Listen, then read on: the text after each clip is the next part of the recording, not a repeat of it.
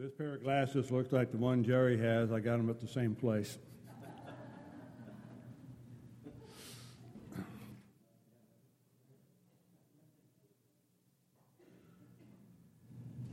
If we truly grasp the depths of that song that we've sung, oh, how it changes life. We're often reminded of the frailty of this life and the oftentimes the miscues and the mistakes that we make along the way. And we get reminders that when we make a mistake, we, we strive to correct it. But then it's one of those things that it's just an ongoing process, if you will. I'm not saying how many mistakes I made this morning, but I know I made one because I was corrected on it. I'm sure there may have been others as well. But in Bible class, I mentioned my being here eight years today, and I mentioned I came in the year 2000. And I see you already caught that one, didn't you? Doesn't quite compute. See, the problem is I can correct it for you, but there are those that were here this morning that are not here tonight that will not hear that correction. And there are those that are here tonight are wondering, what am I talking about? Because they weren't here this morning to hear it. That's part of life. And if it wasn't for the song that we sing, how deep is the Father's love for us, that He is able and does wash away those sins and cleanse us and allows us to stand pure before His eyes and allows you to stand pure before His eyes. And then we work with the interaction with one another in dealing with that. Thinking about the benefits that we have in redemption. Indeed, that has to be one of them, one of them is the, that forgiveness of sins to the degree that God has washed it away and remembers it no more. And that it's not brought up again in His eyes or in His hearing. And what a blessing that is for us as we look at life. Well, look over in Psalm 103 a little bit this evening. Psalm 103. Catch a little bit of the benefits of redemption, some of the blessings that we enjoy in being in Christ, and sometimes how we let them slip by. How we let slip by the opportunities presented to us to encourage others opportunities we have to encourage one another or to offer the hand to pick one up when one has fallen. And understanding again how it is that God works with us. Bless the Lord, O my soul, and all that is within me. Bless his holy name. Bless the Lord, O my soul, and forget not all his benefits, who forgives all your iniquities, who heals all your diseases, who redeems your life from destruction, who crowns you with loving kindness and tender mercies, who satisfy your mouth with good things, so that your youth is renewed like the eagles. Do not forget all his benefits that he has for you. We live in a world that, again, tends not to do that. Been mentioned before, If you don't, do not believe that's the case, just run for political office and see what they can dig up on you. Or if you've been in business for a long length of time, just listen around to the things that are brought up and put before us to reflect on. Do you remember this? Do you remember that? Why didn't they do this? How come they, they flubbed up here? How come they miscued there? On and on it goes. Sometimes we do it as Christians. Now, I remember your mistake. I remember what you said. I remember what you did. I remember what you didn't do, whatever else it is. Do we forget all his benefits towards us? Their sins and their iniquities I will remember no more, says the Lord. And when there's been a sacrifice offered for those sins, there is no more offering to be made. Hebrews 10 17 and 18. And that reminding ourselves that when there is a sacrifice made, there's not another sacrifice to be offered. The sacrifice for the atonement of our sins is not our repenting of them, it's not our confessing them. The sacrifice is the blood of Jesus Christ. The confessing them and acknowledge them is our response to what Jesus has done. And at times we need to remind ourselves there are situations that have gone on in, in the brotherhood. There have been individuals who have held grudges 10, 15 years down the road. The reason being is that when somebody confessed wrong in their life, they did not use the words that that individual felt that they ought to have used. And since they didn't use the phrasing that they were looking for, that person then, in their eyes, has never repented of that sin and so is still guilty in their eyes. That's a shame. We as servants stand before one master. We answer to one master, and that's to God. And repentance, when it's offered, the wording is not specified as to you need to say these words in this order for us to understand that you were truly repenting of that sin that you did and the harm that it caused.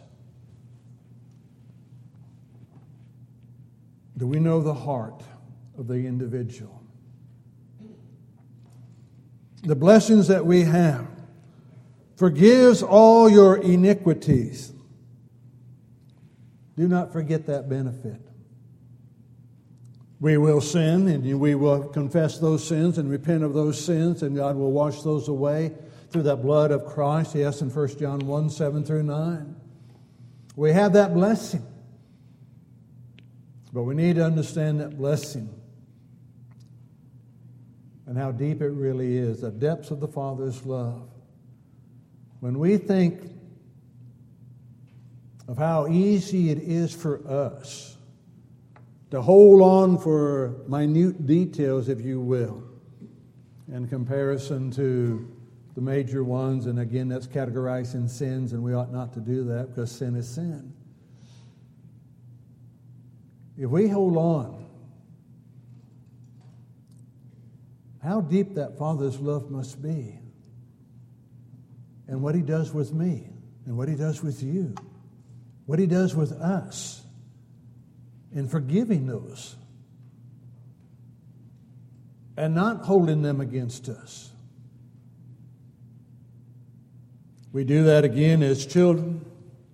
Family gets together, and if you, as your family, as your siblings get older, when you get together at times, you'll do that. And you're go through reminiscing things you did and things you shouldn't have done and so on and so forth. And I mentioned the case with the four sons and the, the mother who she's passed on to her reward now, but she was in her 80s when the sons would get together and reminisce about what they did and they'd reach a point and they'd say, mm, no, no. Mom's not ready to hear that one yet. I heard enough of the stories of what they did do to make you wonder about what they did do that they won't tell you about.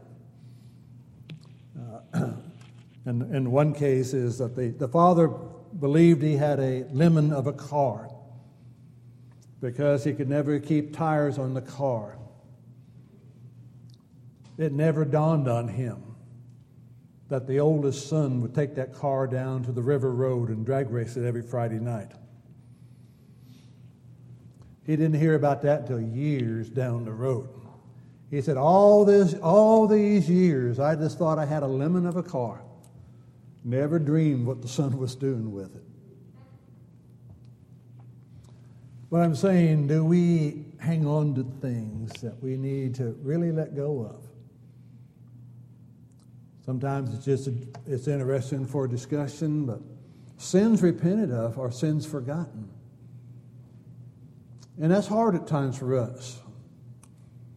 Some of us want to have that memory of an elephant, and some of us do not remember what we had for lunch.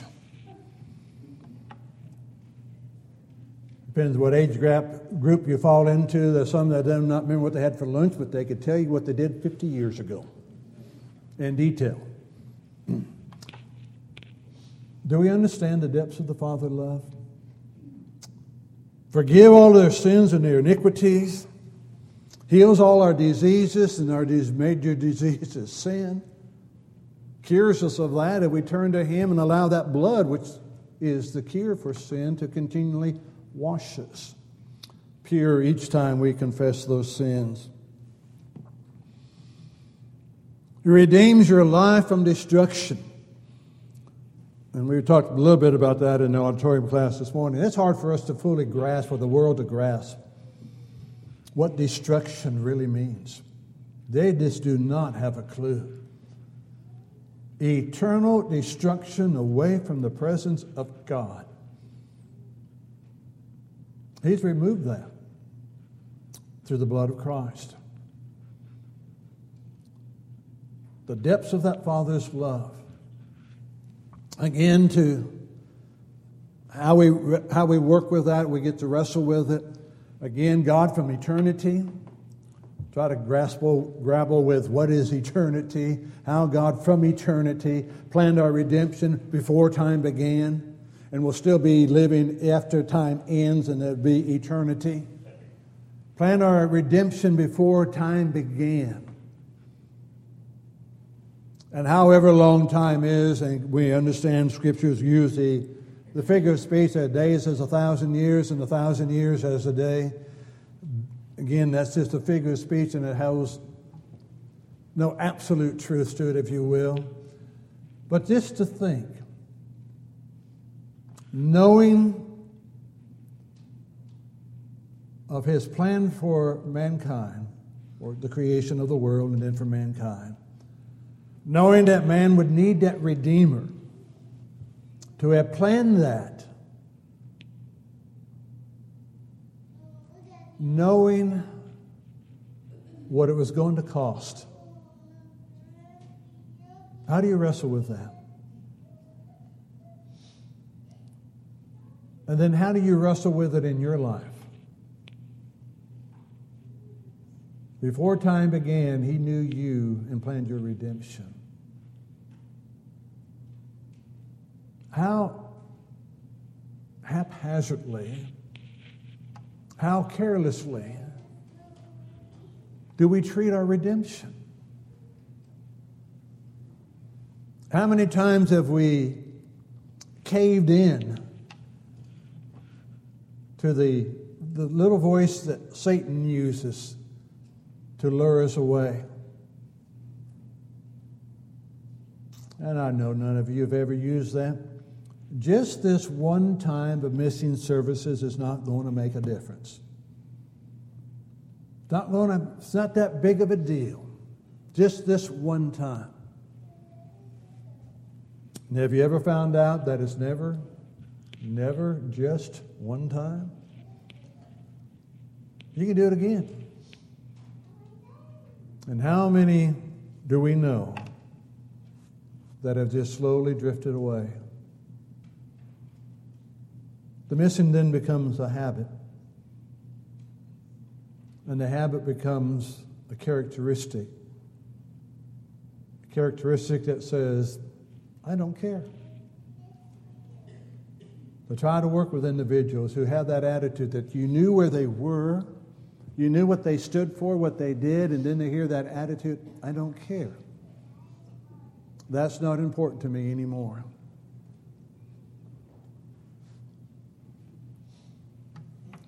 That he's, re- he's redeemed us from destruction.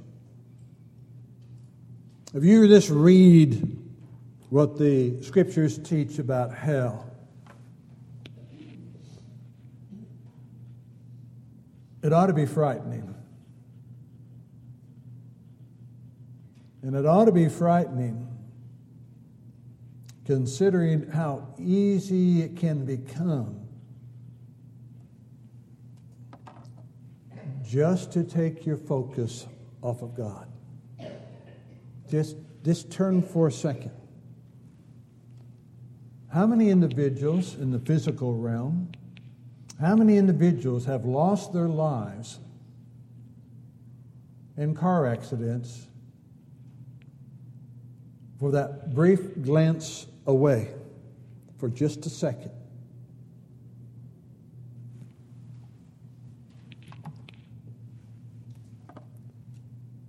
What is it? The Allstate commercial, the Mayhem guy, who talks about different positions he takes. He's a phone, the iPhone that dropped in between the seat and, and, and on, the, on the floorboard.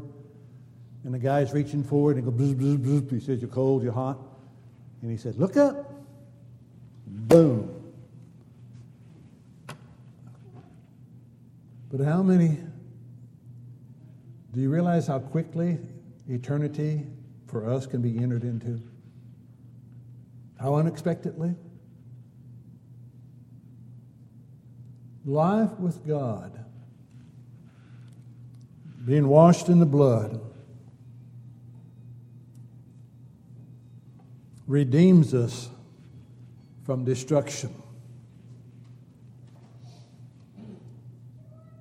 He crowns you with loving kindness and tender mercies.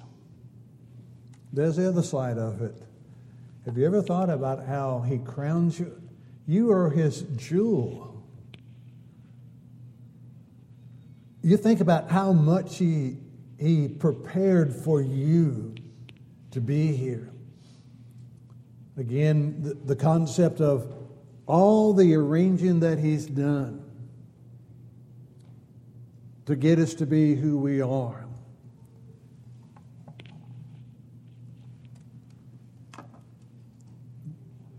I think about my grandfather who lived in New Hampshire. My grandmother, that he, the, the, one, the woman that he married, my grandmother lived in Florida, and they met in California. Go figure that one out. How did, I mean, I'm just saying, you just look at all that's involved just on the physical side of things for us being here. How much God cares for us. You're His pride and joy. You're His.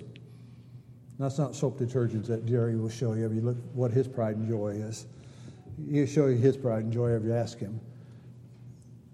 How much He has cared for you, prepared for you, works with you, that you are, you wear the crown of loving kindness the benevolence that He has shown towards us, the giving us of what we do not deserve. We understand that the wages of sin is death, eternal separation from God. But the gift of God is eternal life. The gift that God gives is eternal life through Jesus Christ our Lord. What a blessing that is. What a crown to be receiving. And how He works with us and His tender mercies. How many times have we just felt worthless? How many times have we felt that we've just let God down? How many times have we felt we've just let opportunity slip by We haven't done what we believe we know we should be doing. We're not using what we believe that we could use, and, and we're not looking for new talents along the way for us to develop into. We, we like the rut that we may be in. And those tender mercies of God being able to take us into, to shape us and to mold us into, at times push us, move us in directions that maybe we had not intended to go. And for, in order for us to really catch God, who He is, and how much He works in our lives, that we do not fully see it. Again, what you do, you may be asking the question why me? Why am I having to go through this? And at times it's not because of you. It's because of how you handle it. You are helping somebody else who are struggling with it to say, they're doing it. I can do it. I can get through this. I can move on. It's never just for us, it never has been. Sometimes it's hard for us to get out of that in the physical realm, it's hard for us to get through it in the spiritual realm. It's never just about us individually, it's who we are collectively. And we're given the example, and yet we, we failed at times, I think, to really contemplate that. It gave you the body, that human body. And since you already know my math isn't that good, I'm not going to give you any figures on the body. But you just think what it takes for the body to function. And now each member contributes to that body. And whatever it is that each member contributes to the body is not for that member alone. And it's for the body to be able to serve a purpose that none of the members can achieve on their own. It's marvelous what He's given to us. And just think what He does with us spiritually along that same lines of using us, of moving us. Again, 1 Corinthians uh, 12 and verse 18. God places us in the body just as it pleased Him. I love that. Wherever I am in the body, be it universally or individually, uh, uh, locally, He places us where He wants us. He has a purpose for us. You hear that?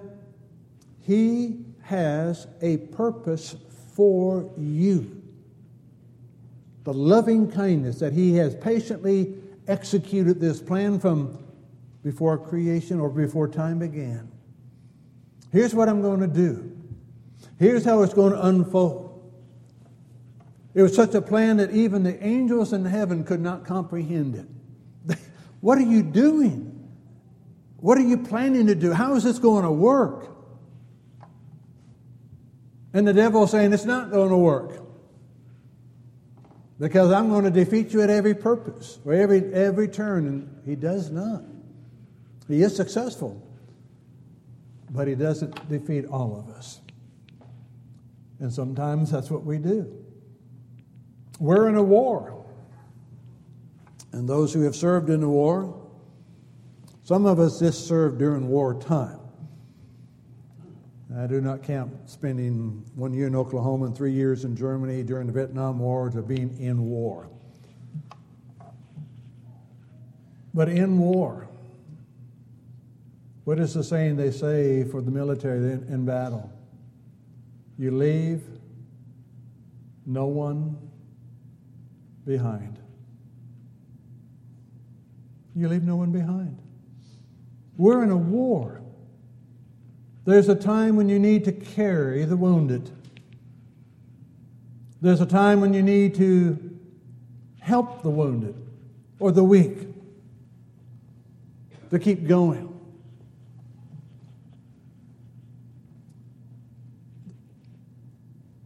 That loving kindness that He gives that allows us to do that with and for one another.